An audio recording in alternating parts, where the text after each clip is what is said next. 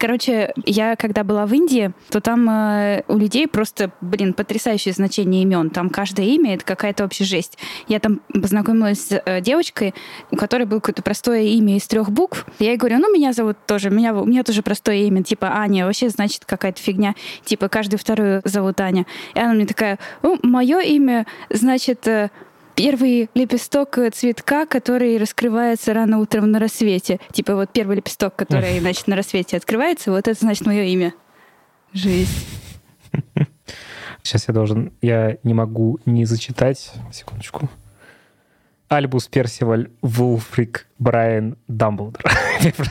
не знаю, мне так нравится, что там все имена такие многосоставные, и у сына Гарри Поттера там вообще какой-то дикий замес вместе с Саберусом еще. А я видел фотку, возможно, фотошоп, но просто все равно прикольно. Фотку какого-то документа индуса, где у него имя Бэтмен Супермен.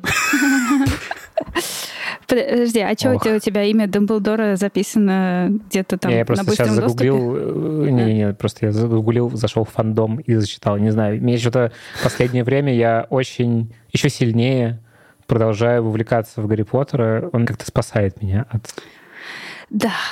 тревог. И вселяет надежду на наличие двойного агента. Dальше я продолжать не буду, потому что мало ли что. Вот. Как дела, ребята? Давно я вас не видел. Кстати, про Гарри Поттера хотела спросить э, нерегулярную рубрику. Помните, что интересненького вы прочитали или посмотрели? Угу. Вот, расскажите, может, и давайте еще разок посмотрим, что у кого есть. Лева, у тебя было что-то, кроме Гарри Поттера? Ну, я за то время, что мы не виделись, я дочитал «Музей невинности» наконец-то. Вот. И меня, конечно, повергло в шок. Э, Аня, ты любишь эту книгу или нет? Да, А что она про нее рассказывала недавно? Да, да, да. А насколько недавно, подожди? Позапрошлом выпуске, кажется. А, прикол. Когда мы про Стамбул говорили как раз, да. Прикол, потому что я, собственно, сходил в музей невинности, когда там в ноябре, когда мы ездили в первый раз в Стамбул, и такой, вау, типа, надо прочитать. И я ее долго что-то читал, как-то у меня э, там по динамике как-то проваливает. Сначала это как бы очень бодро, а потом главный герой начинает бесить. Вот, я не буду спойлерить, но прям бесит. Вот. А э, меня поразило, как в конце автор завернул Музейную ну, тему? И музейную, да, но как бы то, как нарратив перевернулся и от лица кого начал рассказывать, меня это прям поразило как прием. Мгм. Вот, короче, Мгм. классно. Вот, наверное, вот это. Если тебе понравился Памук, то попробуй «Мои странные мысли» еще прочитать после этого. М, Хорошая Кайф. тоже. Она тоже такая же размеренная, как и «Музей невинности», даже, мне кажется, больше, но оно, но герой там не бесит. Там тоже Стамбула много. Ты читала Маир Шалева, такого израильского автора? Не. Короче, я, те- мне кажется, тебе очень понравится Маир Шалев. Сейчас скажу тебе, Давай. какую конкретно книгу. Ну, Как бы у него есть русский романс, самая, наверное, известная его книга, но мне она в меньшей степени понравилась. У него есть книга про трех отцов. Сейчас я скажу, как она называется. «Как несколько дней» называется. Как? Несколько дней? «Как несколько дней», да. Мы тоже приложим это потом в описании. Да, короче, книжка топ, она меня тоже спасает в минуты тоски и печали, которых сейчас больше становится, конечно же. Я израильских авторов читала, вообще не читала почти, только одного, мне кажется, я читала. Есть такой Эдгар Керет. Знаешь такого? Нет, не знаю, кстати. Современный автор, которого даже преподают в школах в Израиле. Какой-то из его рассказов. Он пишет такие очень Мгм. короткие рассказы. Не, ну, небольшая проза у него, а короткие рассказы. А переводит его Ленор Горалик. М, нас. Класс, Мгм. класс. Сегодня хотел еще с вами обсудить, может быть, какой-то мы составили коллективный чек-лист вещей, которые как-то помогают сейчас справляться. Вот у меня точно сейчас, я начал учить иврит месяц назад, и вот я сейчас, когда гуглил там Эдгара Керрита, который ты посоветовала, там в Википедии, значит, написано его имя на иврите, я такой, о, я могу прочитать. Класс. Типа, ну, короче, изучение новых каких-то штук, мне кажется, очень помогает отвлекаться. Можно в чате предложить всем э, нам что-нибудь написать. Мы, на самом деле, по-моему, все три последних выпуска говорим про, Про это и говорите, да. Да, Я- да, да. И я сегодня, например, специально смотрела какие-то статьи, в которых не было бы про то, вот, значит, как справляться с тревогой, потому что, мне кажется, я этих статей прочитала за последнее время слишком много. Может быть, тебе их чтение как раз помогает справляться с тревогой. Кстати, да. Точно. Ну вот э, иврит прям мне помогает сейчас, потому что вообще довольно интересно изучать язык, который супер другой. Я когда только начал это делать, я до этого я вообще не знал иврит. Когда я начал учить, я понял, что он... Ну, короче, он ни на что не похож типа, начиная э, со стороны, с которой ты начинаешь читать, потому что он не слева направо, а справа налево, mm. заканчивая буквами. Ты, типа, видишь букву О, но она к О не имеет никакого отношения. Она, типа, читается как, типа, самых. И она вообще значит букву С. Что? Ну, короче, это поражает. Да-да-да. И там много такого. И еще отдельный прикол в том, что очень пугает всех, что типа там гласных нет, как бы нет, но они на самом деле есть. А вам нормально, что я вам про иврит рассказываю? Я просто очень сейчас excited э, изучением. Короче, в иврите реально нету как бы э, букв, которые ну ладно, на самом деле есть. В том-то и дело, короче, что это некоторый миф, что там как бы нету гласных. Они там есть, они там произносятся. Просто они в целом, большая часть букв значит согласные звуки. И ты как бы должен по-хорошему догадываться, какая гласная идет после согласной, когда читаешь слово. Но там есть специальная такая херня, называется огласовки. Это типа специальные значки, которые тебе подсказывают, какую следующую букву ты должен произносить, если она гласная. Ну, там как бы огласовки их в текстах для тех, кто учит, используют, а в жизни не используются. И я начал изучать и думаю, блин, а как они догадываются? Оказывается, иврит супер как лего устроен. Ну, типа, тебе достаточно выучить основные конструкции, какие могут быть слова, и ты дальше всекаешь, что какие там должны быть гласные. И типа со временем ты просто научаешься правильно читать все слова. Вот, это довольно интересный способ экономить на буквах. Довольно экономно. Вот. Прикольно. Вот у тебя там, наверное, нейронные связи там создаются сейчас. Да, но у меня вот удивительно, что у меня есть не очень хороший английский, который я учил там со школы, в институте, в общем, дофига лет, который я довольно плохо знаю. То есть я в целом понимаю, что говорят, но очень плохо говорю сам и довольно бытовой у меня английский. Вот. И мне учить английский сейчас сложнее, чем вот сейчас заново полностью с нуля учить иврит, мне кажется. У меня такое чувство сейчас. Mm-hmm. Потому что, видимо, очень большой груз того, что ты уже как бы учил, и это мешает. А тут ты как будто бы как, типа, заново родился. Короче, рекомендую. Довольно интересный к изучению язык, потому что он, во-первых, очень новый.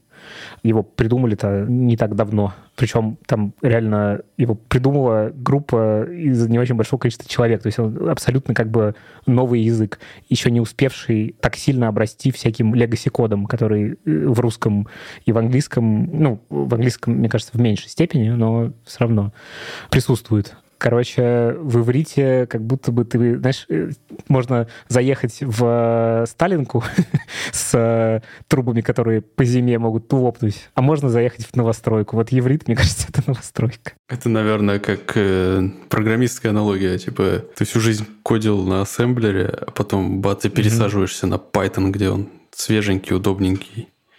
Да-да-да, где ничего не надстроили всякого. Слушайте, ну, мне кажется, что в языке его жизни история, она да, конечно, очень конечно. важна. И, ну, язык — это же такой инструмент, если он новенький, ну, в смысле, если вот эту аналогию, да, продолжать, то лучше уж тогда в Сталинку и в что-то, где уже там много большая история, много чего было построено и много чем можно воспользоваться. Ну тут и да, и нет, просто вопрос точки входа, потому что, мне кажется, точка входа в русский язык гораздо выше, если этой аналогией пользоваться. Потому что у тебя слишком много контекстов для понимания того, как язык устроен, чтобы его чувствовать, а не просто как бы, ну, повторять.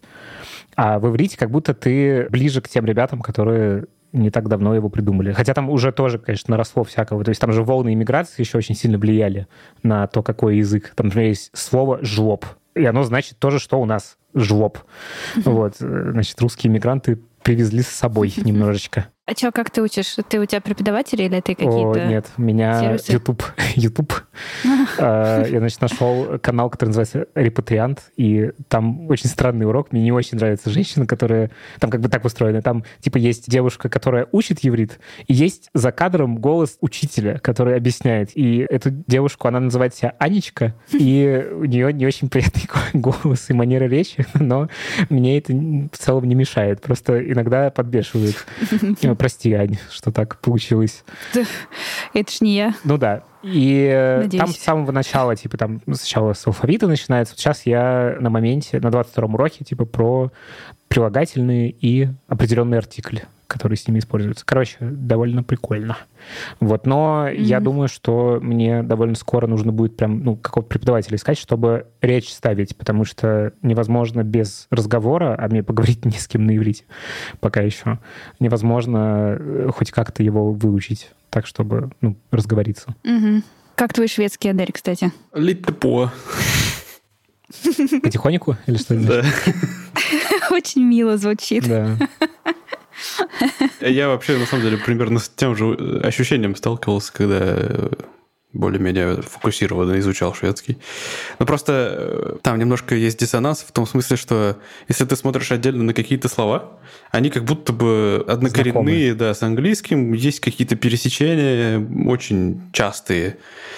Но просто когда идет уже какое-то словообразование, там вообще все по-другому. Окончания другие, порядок слов в предложении абсолютно другой, артикли по-другому работают. Так что, да, войти Похоже, просто, да. но как только ты начинаешь как будто бы типа уже вроде все погрузился, сейчас надо начать говорить, и ты такой понимаешь, что здесь уже все совсем по-другому. Надо адаптироваться. Mm-hmm.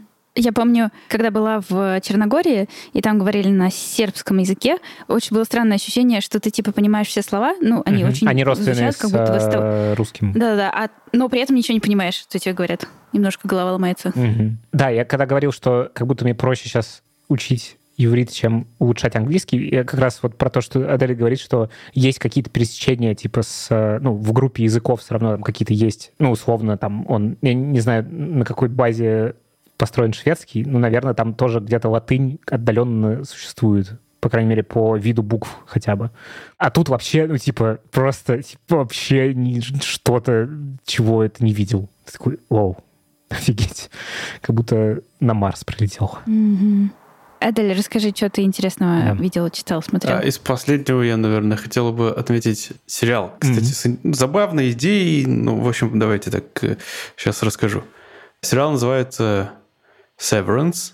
Это можно вольно перевести как разделение. Ну, тут игра слов. И это как разделение и выходное пособие. А суть mm-hmm. игры слов, сейчас объясню. Действие происходит в каком-то плюс-минус э, нашем времени. Но там есть одна какая-то мегакорпорация, суперсекретная, никто толком не понимает, чем она занимается. В общем, ее сотрудникам вживляют в голову чип, который отсекает их воспоминания, как только они пересекают порог здания офиса. И в итоге получается, mm-hmm. что внутри здания они не помнят ничего о внешней версии самих себя, а снаружи здания они не помнят ничего, что делали внутри. Жесть какая. Это на самом деле И что, жуткая а жесть. Что, там? Э, что происходит в здании? А... а Адель не помнит. Не-не-не, там э, тоже внутри все очень мистически, потому что вот э, у них там отдел из четырех человек, и все, что они делают, это сортируют циферки. Причем по принципу, что надо сортировать циферки по уровню их зловещести. То есть, если циферки внушают тебе страх, их надо отсортировать в эту группу. В общем, супер Прикольно. все э, как-то очень зашифровано и таинственно. И при этом они не видят никого, из других отделов, только там через пару серий они начинают встречать кого-то еще. В общем, и все это потихонечку разворачивается как клубок. И, в общем, я советую посмотреть. Это в целом мне показалась довольно интересная концепция, хотя я хотел бы на ее тему как-то тоже разогнать, потому что любопытный вопрос. Такой мыслительный эксперимент. Вы бы хотели не знать, что происходит у вас на работе, грубо говоря? Типа Нет. такой бац, проснулся и... Нет. Нет. А что, в чем прикол? Ну, не знаю. Ну, нет, в этом, наверное, есть смысл, если ты работаешь, э, делаешь ужасные вещи какие-нибудь, там, пытаешь кого-нибудь и Интрига будто бы вокруг этого и крутится. Вот э, как ну будто ну, бы да. за этими цифрами, которые они сортируют, что-то что крутится, что-то скрывается, в смысле. Такое. Ну, ты еще не знаешь, получается, да, что там? А он еще закончится? не закончился, сериал, да. Mm. Ладно, сейчас можно я прерву на быстрый, очень важный вопрос. Какая цифра вам кажется зловещей? Шесть? Mm. Эм... Я не доверяю четверке. Супер Ты как китаец. 11. И 11 обожает, моя любимая число. Вообще это не цифра. Не уверена. Давай позанудствуем. Барабанные а, палочки. Так, а там, в смысле, там нужно именно цифру? Ты сказал цифру, я поэтому э, число? начал про цифры. Да, если, если число, то число, давай. их много. Давай самое, мне... самое. 63 мне тоже не очень нравится. Мне 2-2-2 не нравится. Ну, типа, 2-2-2. Хорошо. Вы смотрели Ладно. 23 Четные не нравится. А, Что-то знакомое. с Джимом Керри? По-моему, Нет, да. я смотрела... Где он видел везде эту... м, Цифра Да? 23, да. Да. Она была зловещая. Он так думал. А, ладно, ребята, если вы нас слушаете, то напишите нам в чат или в комментарии в Казбоксе или где-нибудь напишите зловещее число какое-нибудь ваше. А почему вдруг, Аня? Ну, а Ну, я рассказывал про зловещие числа. Ты что, не А. слушаешь? Не слушаешь Аделю? Я просто, мне кажется, чип сработал, я что-то забыл. А, ты, ты думала, я просто так, как бы, знаешь, Да, я такой, внезапно. нифига себе. Ну, Да, похоже на меня. Прикольно. Ну, вообще интересный синопсис. Интересно, ну, есть интрига, да. Интересно, что там, что в итоге. Почему так все сделано. Дайте я вам тоже расскажу. Да. Я тут э, читаю книжку, называется «Неудобное прошлое». Слышали что-нибудь про нее? М, Нет, кажется. Николай. Хотя наз- название кажется Ле. знакомым. Очень хорошая книжка. Это, короче, научпоп или как-то не историческая книжка. Ну, короче, в общем, не художка.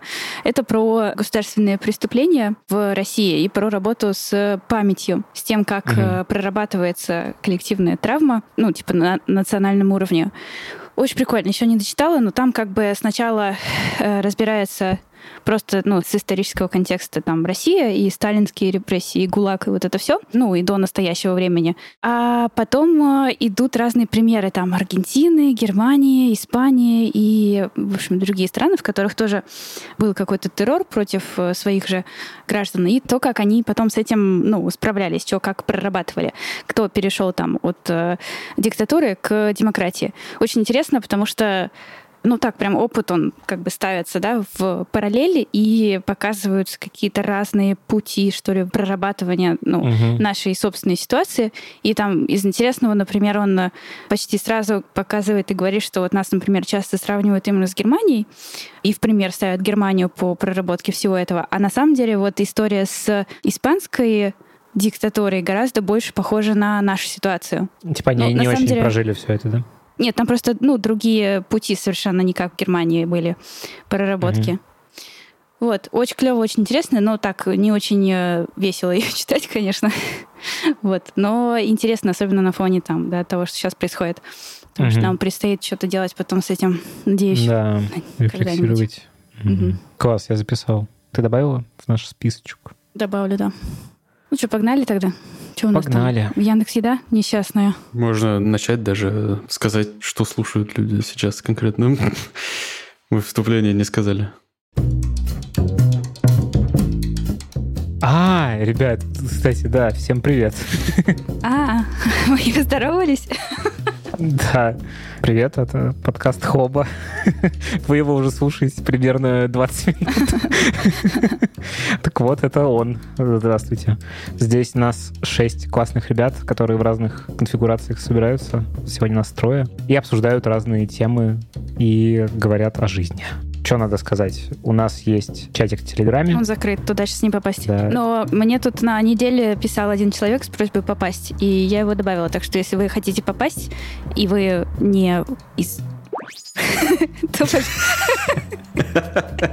Блин, мне кажется, это надо вырезать. запикаем давайте, а пусть все гадают, что это, что там было. Откуда? Вы не из. Да. Ну, да. Ну, короче, э, мы много где есть, но нас сложно найти теперь. Мы как носки. Левые. Шестеро, шестеро носков. Левые, да? Подожди, сейчас стой. Э, Да, носков. Чулок и носок. Носков. Не чулков и носок, а чулок и носков. Записали, да? Николай Чулков и Николай Носков. Носок. А, Носок. Да. Да нет, наоборот, чулок и Не-не-не. носков. Нет, чулок и... н- А, нет, все правильно. Чулок и носков, Да. да. Я наоборот сказала, да? Блин. Короче, меня зовут Лев. Меня зовут Адель. Литературный гений у нас Я сегодня Аня. Ох. Привет. Да. В общем, в это нелегкое время мы продолжаем делать наш подкаст, выходить регулярно и планируем также делать и дальше.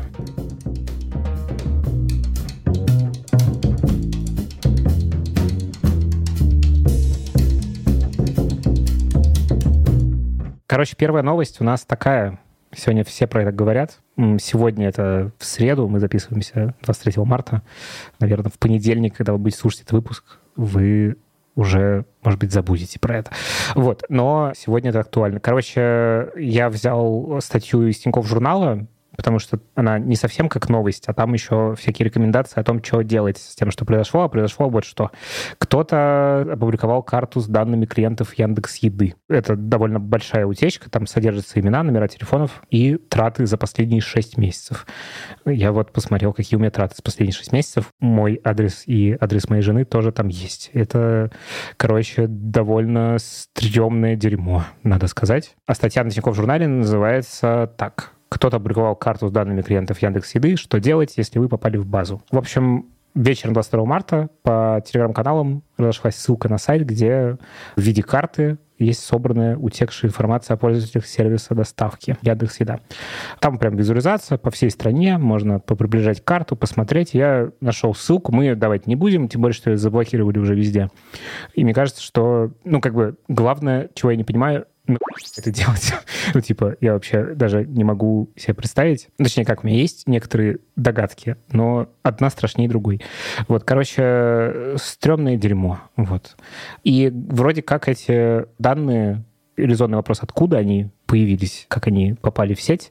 В компании объяснили, что это произошло из-за недобросовестных действий одного из сотрудников, что тоже кажется Вообще непонятно, да. Странная формулировка такая, я тоже не зацепилась. Да. То есть это он как будто продал, что ли, кто-то решил продать данные кому-то или как это? Непонятно. Что Просто это случайно выронил данные, не знаю, в баре. Сидел в баре и оставил... Вместо чаевых. Да, перепутал бумажки. Забыл бумажку с данными пользователей Яндекс Еды. Короче, стрём рекомендуют, что в этой статье сделать. Во-первых, проверить, есть ли вы в базе, и не вбивать свои всякие там телефоны туда, если там есть такой поиск по сайту, чтобы авторы не смогли подтвердить актуальность всей этой информации. Непонятно, в общем, какие у них намерения. намерения. Можно открыть карту и посмотреть. Вот, если вы найдете еще этот сайт, я надеюсь, что его довольно скоро забанят, хотя понятно, что, наверное, с VPN его все равно можно будет открыть. И такие рекомендации дает ТЖ. Во-первых, что данные эти никак оттуда не изъять, к сожалению. И надо готовиться к тому, что больше мошенников станет в вашей жизни. Вам будут звонить, скорее всего, по этим номерам, которые там фигурируют. И, в общем, рекомендуют критичнее, еще более критичнее относиться ко всему, э, что вам будут говорить незнакомые люди по телефону. Еще рекомендуют сократить количество своих данных в других сервисах. Типа не исключено, что, в общем, и дальше будут такие происходить утечки и какую-то второстепенную информацию о себе лучше убрать. Всякие конкретные номера квартиры, вот это все, наверное, стоит почистить. Ну и рекомендуют там везде, где можно включить двухфакторку, контрольный вопрос, усложнить пароль. В общем, лучше поменять пароль и на сервисах Яндекса, и в всяких других местах. Вот. Ну и еще тут рекомендуют, что тоже можно сделать, это подать жалобу в Роскомнадзор. Вот там есть ссылочка, можете в статье перейти по ней и прикрепите скриншот утечки. Вот. Ну, я не знаю, насколько это все поможет. Данные уже слиты, данные в сети. Что с этим Яндекс будет делать, непонятно, тем более, что на него уже подают коллективный иск. Я видел сегодня такую информацию в интернете. Собирают людей для того, чтобы подать коллективную жалобу. Что думаете, ребята, про это некоторое дерьмо? Я себя тоже, кстати, нашла там на карте но без э, суммы почему-то. И сегодня у меня уже карта не открывалась, и с VPN тоже не открывалась. Но на самом деле, мне кажется, что прям совсем-то уж жопы нет, потому что это не пароли, не доступы, а адреса там телефоны, что тоже очень неприятно в рамках мошенников, да. Ну а так как бы, ну, в общем, критической какой-то информации не слили. Мне кажется, тут стрёмно, ну, то есть, э, если каких-то известных людей, например, слили адреса там каких-нибудь э, чуваков, которых могут прямо сталкерилить, ну, да. тогда это не очень круто. Да. Сталкеринг и еще всяких ребят, которые там как-то свою позицию где-то высказывают, тоже, мне кажется, стрёмный сценарий. Ну, то есть, да, есть адреса, вот, э, и домофоны. Домофон тоже так не очень хорошо. Но в целом, блин. Если, вас будут, если вам будут звонить по домофону и говорить «Здравствуйте, службу поддержки Сбербанка», то не видитесь на это дерьмо. Яндекс Еды. Не Сбербанка, Яндекс Еды. Вы, это, ваша, не знаю, пачка яиц, э, мы вам ее привезли. Подтвердите, пожалуйста, транзакцию. Не знаю, что-то я так э, холодно реагирую на все утечки. Их, э, они случаются и случаются. Для меня как будто бы это такая, ну, такой ри- Обыденность. обыденность, да, такой риск, который я всегда понимаю, что он есть. То есть у меня везде настроены двухфакторки, везде все вот это стоит, там приложение, коды, вот это все. И ну, как-то, ну, слили, ну, слили. Ну да, я просто не помню такого, что прям с адресами сливалось. Я помню, там типа логины и пароли сливались. Ну, а при наличии двухфакторки, конечно, логины и пароли слиты, ну, фигня полная. А ты, Адель, что думаешь? Я пытаюсь куда все это время. Это сложно. Я ну, так просто не загуглить. Ну, сейчас я тебе перешлю, у меня сохранено На пикабу я находил. В общем, я не удивлен ничему. В последнее время хакеры просто лютуют. Это какой-то кошмар, честно говоря. То есть с января по сегодняшний день что-то я каждые два дня слышу о каком-то очень крупном взломе. Я как бы буквально вчера одна известная хакерская группа Lapsus, они объявили о том, что они взломали Microsoft. Это те же ребята, которые разломали Nvidia и Ubisoft, и мы это обсуждали в одном из прошлых подкастов. Вот. И Да, и там куча всяких, ну, всякого... как будто бы они говорят, что кучу всякого нарыли, да. И еще главное, что они взломали провайдер безопасности Okta, который используется очень большим количеством компаний в качестве двухфакторной аутентификации. И самое интересное, что мы тоже, например, ее используем, наша компания. Мы сегодня все утро сидели на измене и пытались выяснить в итоге, куда они могли попасть. Но как будто бы не так уж далеко они могли попасть. Так что вроде как это немножко успокоились. Мне понравился комментарий на Тинькофф журнале, э, где человек спрашивает, мол, «И что теперь, типа, сделает Яндекс? И ему отвечает другой чувак, говорит, даст всем скидку 10% на следующий заказ. Да, возможно. Ну, В общем, короче, проверьте и не ведитесь на мошенников. Наверное, это единственный вывод, который можно сделать из этой статьи и из этого события. Дальше Телеграм. Я принесла новость маленькую про Телеграм. Про то, что там сейчас э, прогнозируют очень большой рост э, оборота рекламного внутри.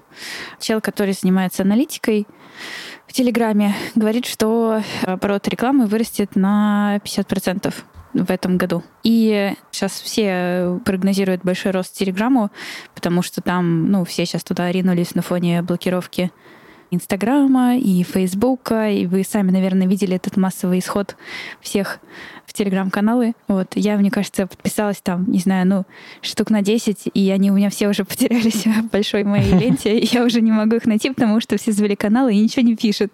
И все, и ушли куда-то. И я даже уже не знаю, где чьи. Вот.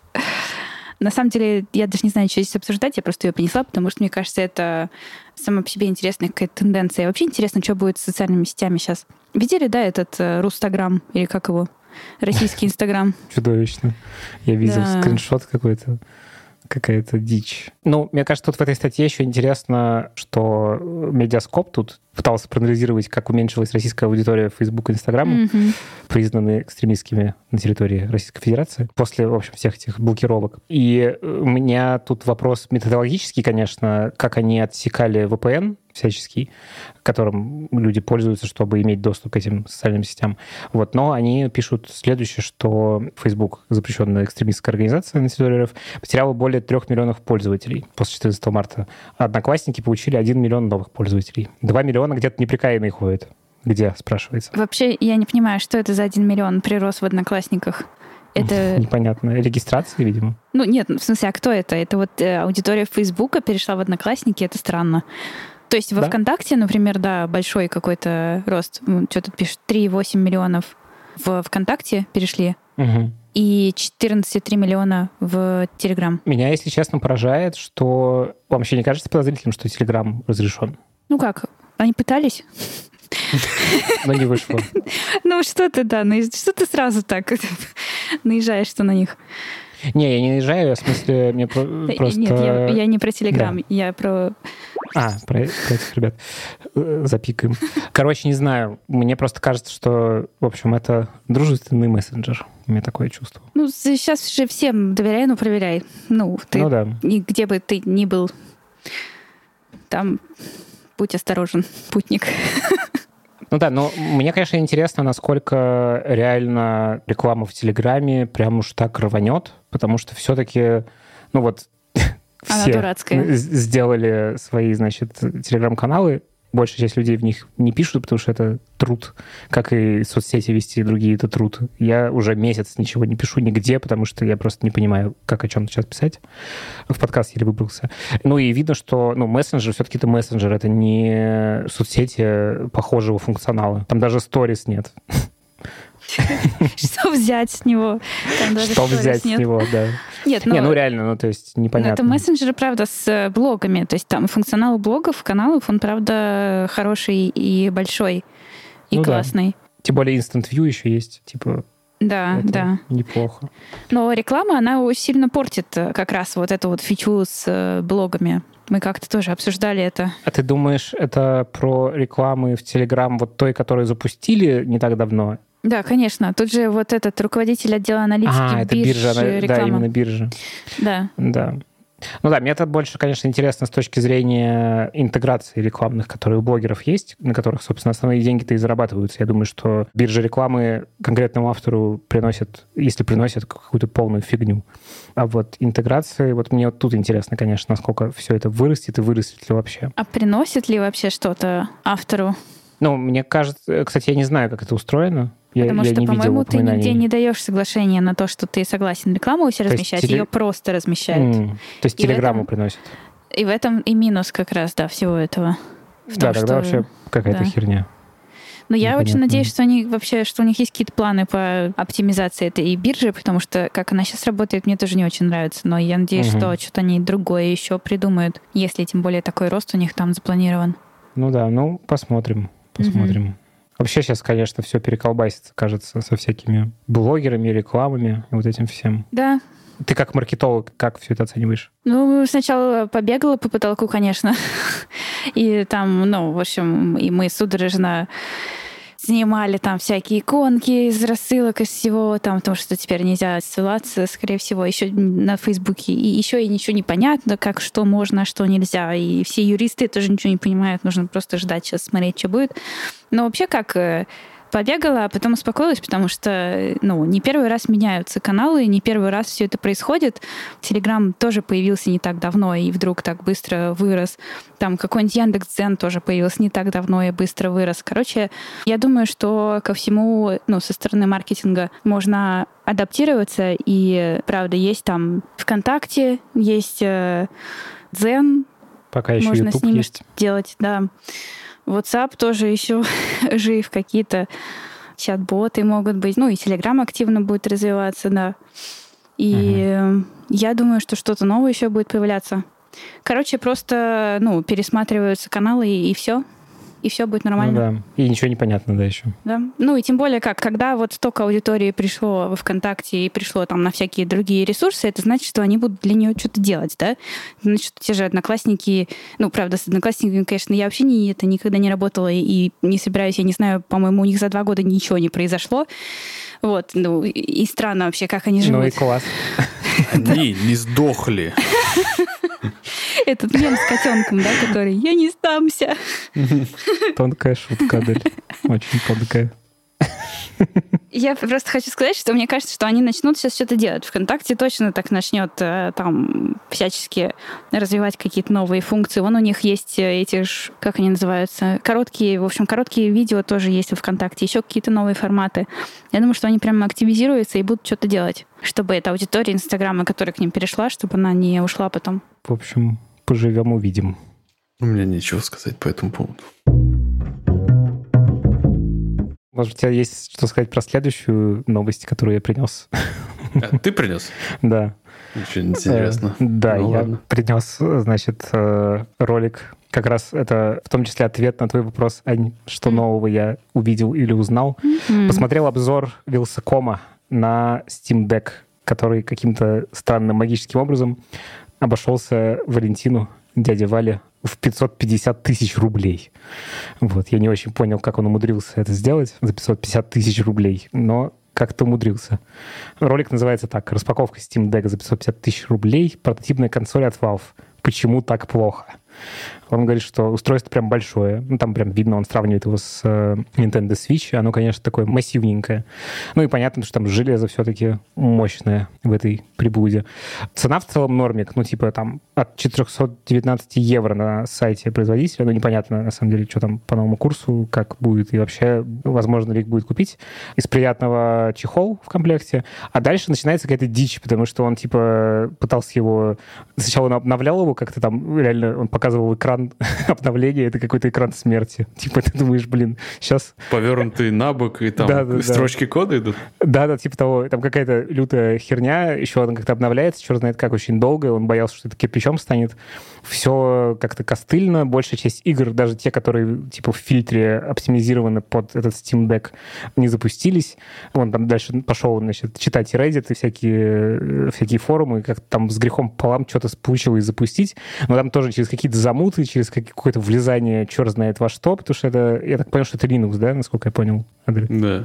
В общем, из коробки все это не работает нормально, и это поражает в плане, ну, типа, я как пользователь Nintendo Switch, меня, конечно, просто ты покупаешь консоль, включаешь ее, и вот у тебя играет. Все работает. Все, работает, все хорошо. Вот, а там, конечно, какая-то жопь.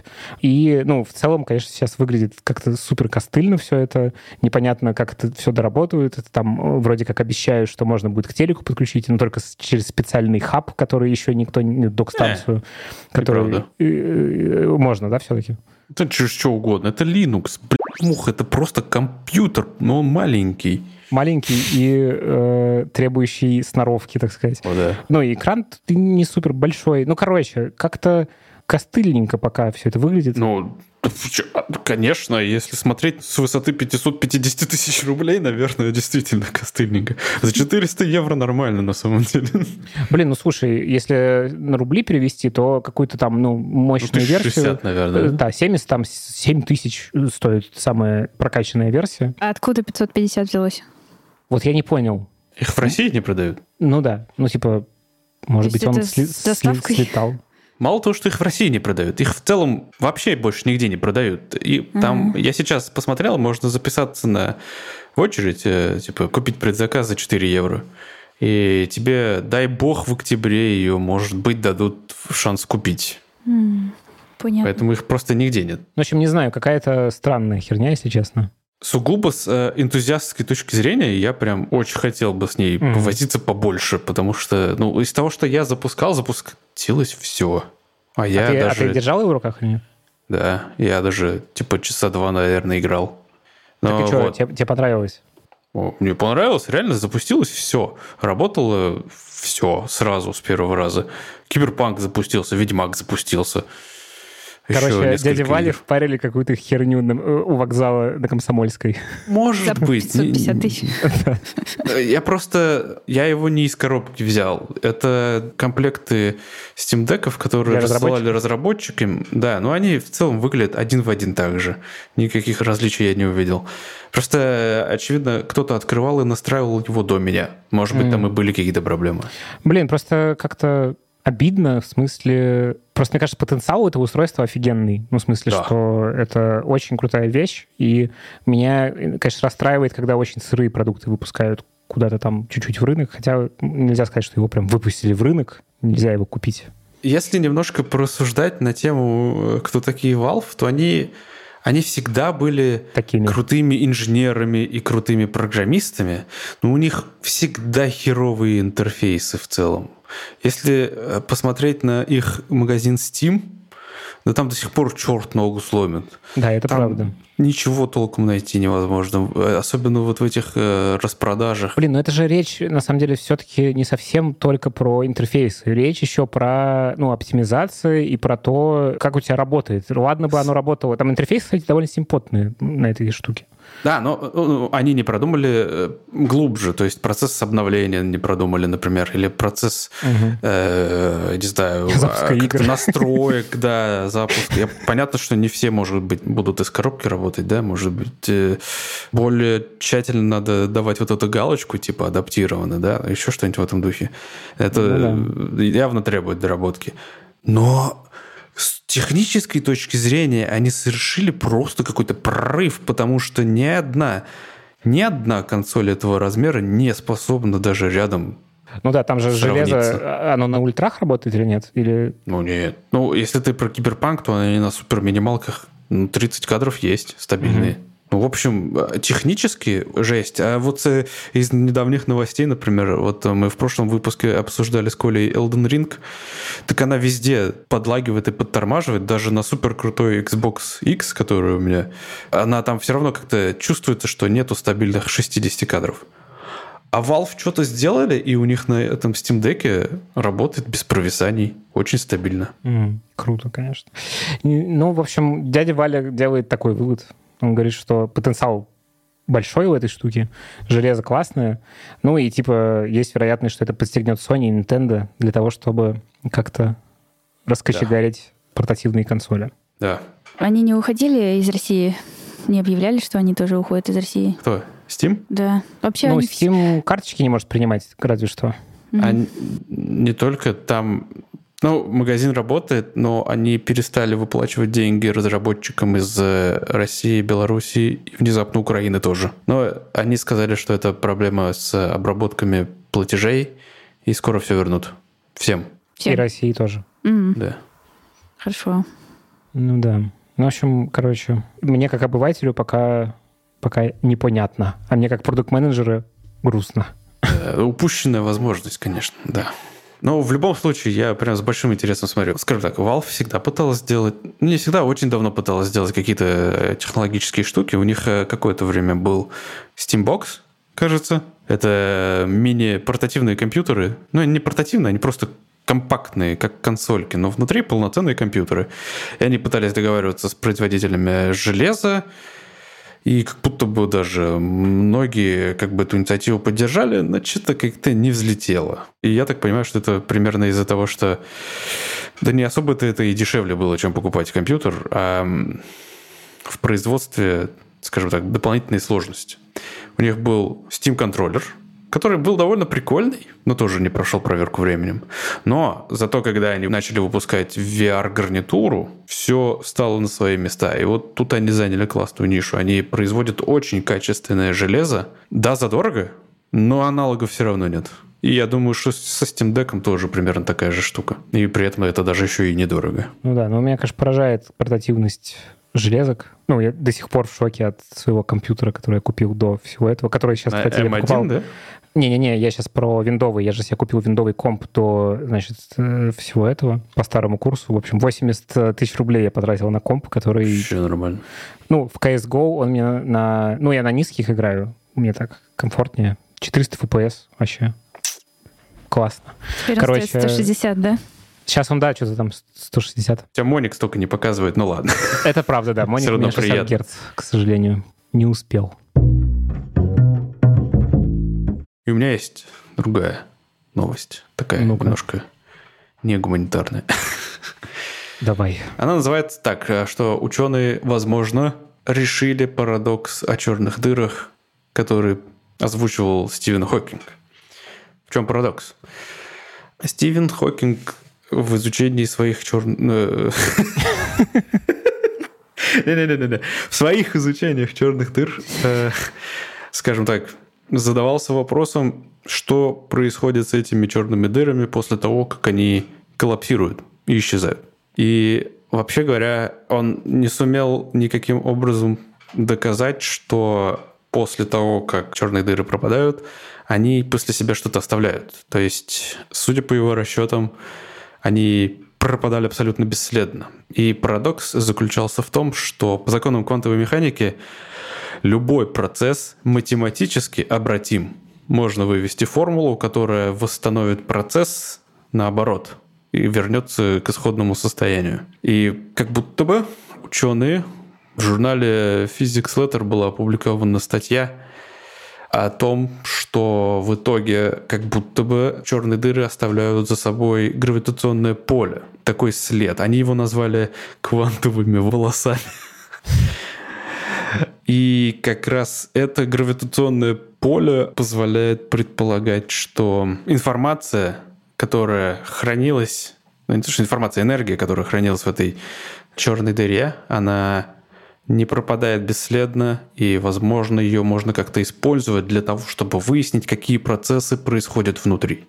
Потому что есть такое понятие, как горизонт событий, который является своего рода мембраной, из-за которого уже никакой информации получить невозможно.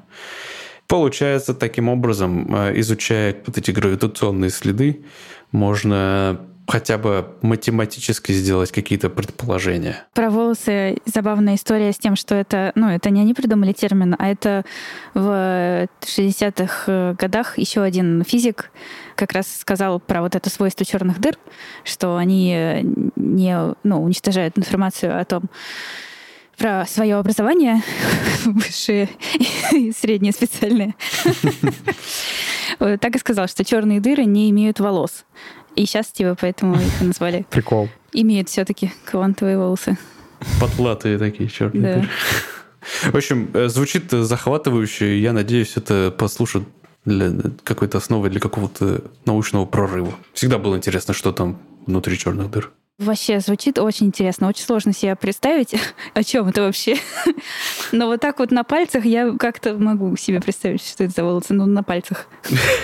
Ну, то есть, если я... Волосы на пальцах. На ладошках прям, да. Ну, то есть в теории что получается? То есть... Можно что-то узнать. Можно что-то узнать по этим волосам, да. А, а если мы это узнаем, то это будет Круто. Прорыв.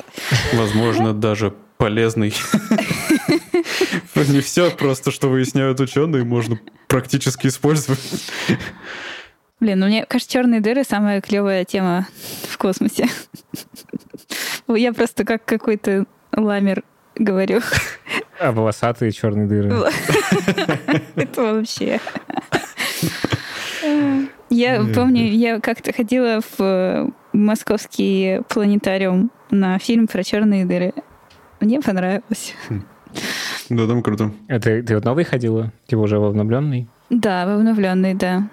Очень прикольно, на самом деле. Там показывают фильм прям на, ну, на, на вот этой куполе. поверхности. Mm-hmm. Да, и там прям черные дыры, и ты в них летишь. Но правда там про волосы, ну, соответственно, не говорили. Мне кажется, им нужно обновить будет контент. Mm-hmm. Я знал, что вам понравится. Класс. Вообще тема, да. Ну, мне очень нравятся эти названия. Там я еще в какой-то статье видела, что до этого они, когда тоже с, работали с этим парадоксом, тоже придумывали какие-то еще термины, типа теория пушистого шара, которая означает, что черные дыры имеют нечеткие границы. Такие названия, конечно, квантовые волосы, пушистые шары. Что-то у них, видимо, есть какие-то заморочки. Да, да. Слушайте, я еще докинула ссылочку. Можно расскажу Давай, тоже? конечно эксклюзив, потому что мы об этом э, мы запустили сегодня в Екатеринопрод, а запускать на всех будем завтра. Но так как наш подкаст выйдет, э, когда там он выйдет в пятницу для части нашей группы и в понедельник mm-hmm. для остальной, то все уже, ну, в общем, он уже будет работать. Короче, мы на Хабре сделали карьерные консультации. Пока в рамках просто проекта недельного. Потом, может быть, э, запустим как полноценный проект, пока не знаем. Вот, но сейчас просто очень многие ну, находятся в каком-то кризисном времени, да, с работой, с карьерой, с профессией совсем. Мы сейчас вот завтра тоже будем выпускать исследование. Я, может, его в следующий раз принесу, потому что оно прям интересное о том, а, что айтишники сейчас вообще думают про свою карьеру, куда там думают э, двигаться дальше. И мы хотим, ну, предложить тем, кто может что-то рассказать про то, как там какие-то карьерные решения принимать, и тем, кому нужен сейчас совет, э, ну, объединиться. Ссылочка будет в описании. Там э, лендинг, где есть э, два... Очень э, симпатичный, кстати. Спасибо, спасибо. Да, мне тоже нравится. И там можно записаться, если нужен совет какой-то, ну, то есть там, не знаю, если вдруг вы без работы оказались, или если вдруг вы сейчас пересматриваете карьеру свою, или если вы хотите войти в IT, прости господи, или еще что-то, то можно туда заполнить анкетку. А если вы готовы, наоборот, подсказать, если у вас там, не знаю, опыт был работы за границей, или просто вы классный специалист, э, или вы просто специалист, тогда можно заполнить вторую анкетку, и мы свяжем, в общем, тех, кто друг с другом подходит, чтобы вы созвонились и помогли друг другу, потому что это важно сейчас помогать. Очень классно. Звучит проект. круто. Я бы, mm-hmm. я бы, кстати, это мог бы, наверное, поучаствовать, кого-нибудь проконсультировать, если интересно. Давай, конечно, заполни там, ну, зайди туда на сайт и заполни тогда вот эту вторую кнопку. Нажми, могу проконсультировать, хорошо? Ага. Приниматели не берут. Мы тебя поймаем. Ну ладно. А вы э, как соединяете вручную? Пока да, пока руками, потому что это пробный шар. Ну, точнее, как полу вручную. Мы просто будем смотреть по опыту и по вопросам и соединять.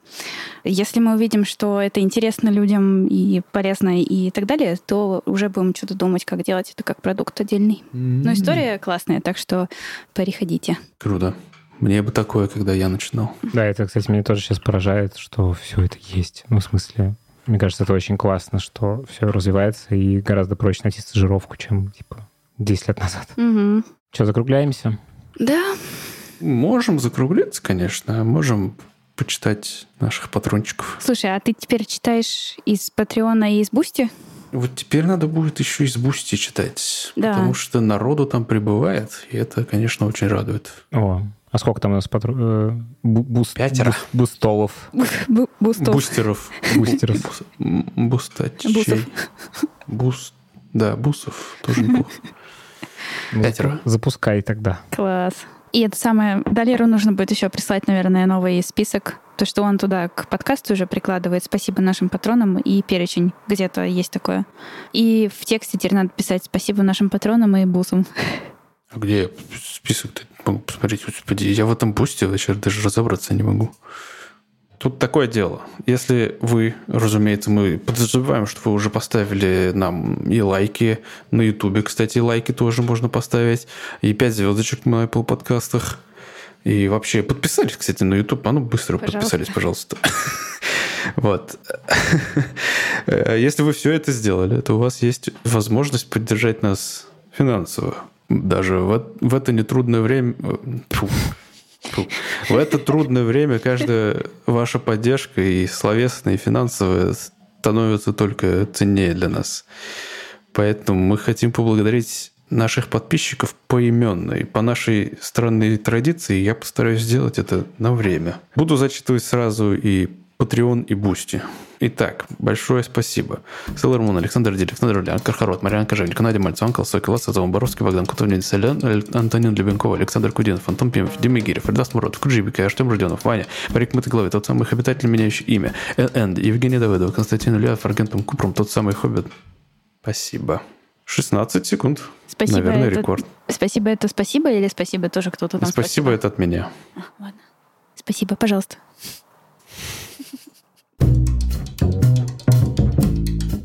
Спасибо, что были с нами.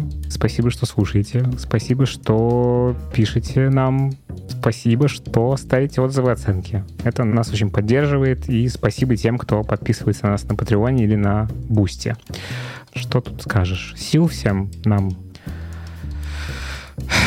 Всем пока. Пока. Пока.